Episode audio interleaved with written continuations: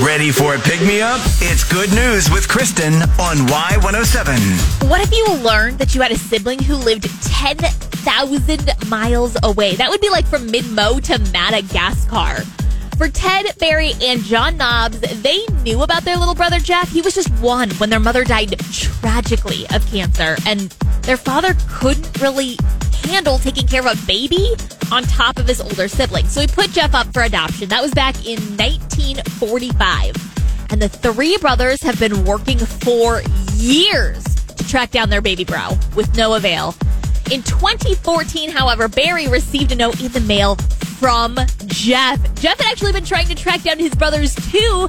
Finally came across Barry. So all the brothers got on a phone call together, called up their baby brother.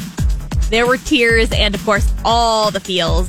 And they've kept in touch since then. But Jeff lived 10,000 miles away.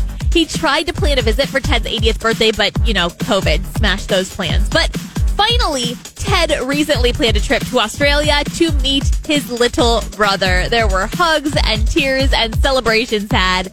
I mean, they hadn't been in the same room for 77 years. Before the trip, Ted was so excited. He said to, quote, be able to give him a hug is going to be wonderful. Good news with Kristen. Catch every episode on demand now under podcast at Y107.com on the Y107 app and subscribe where you get your podcast.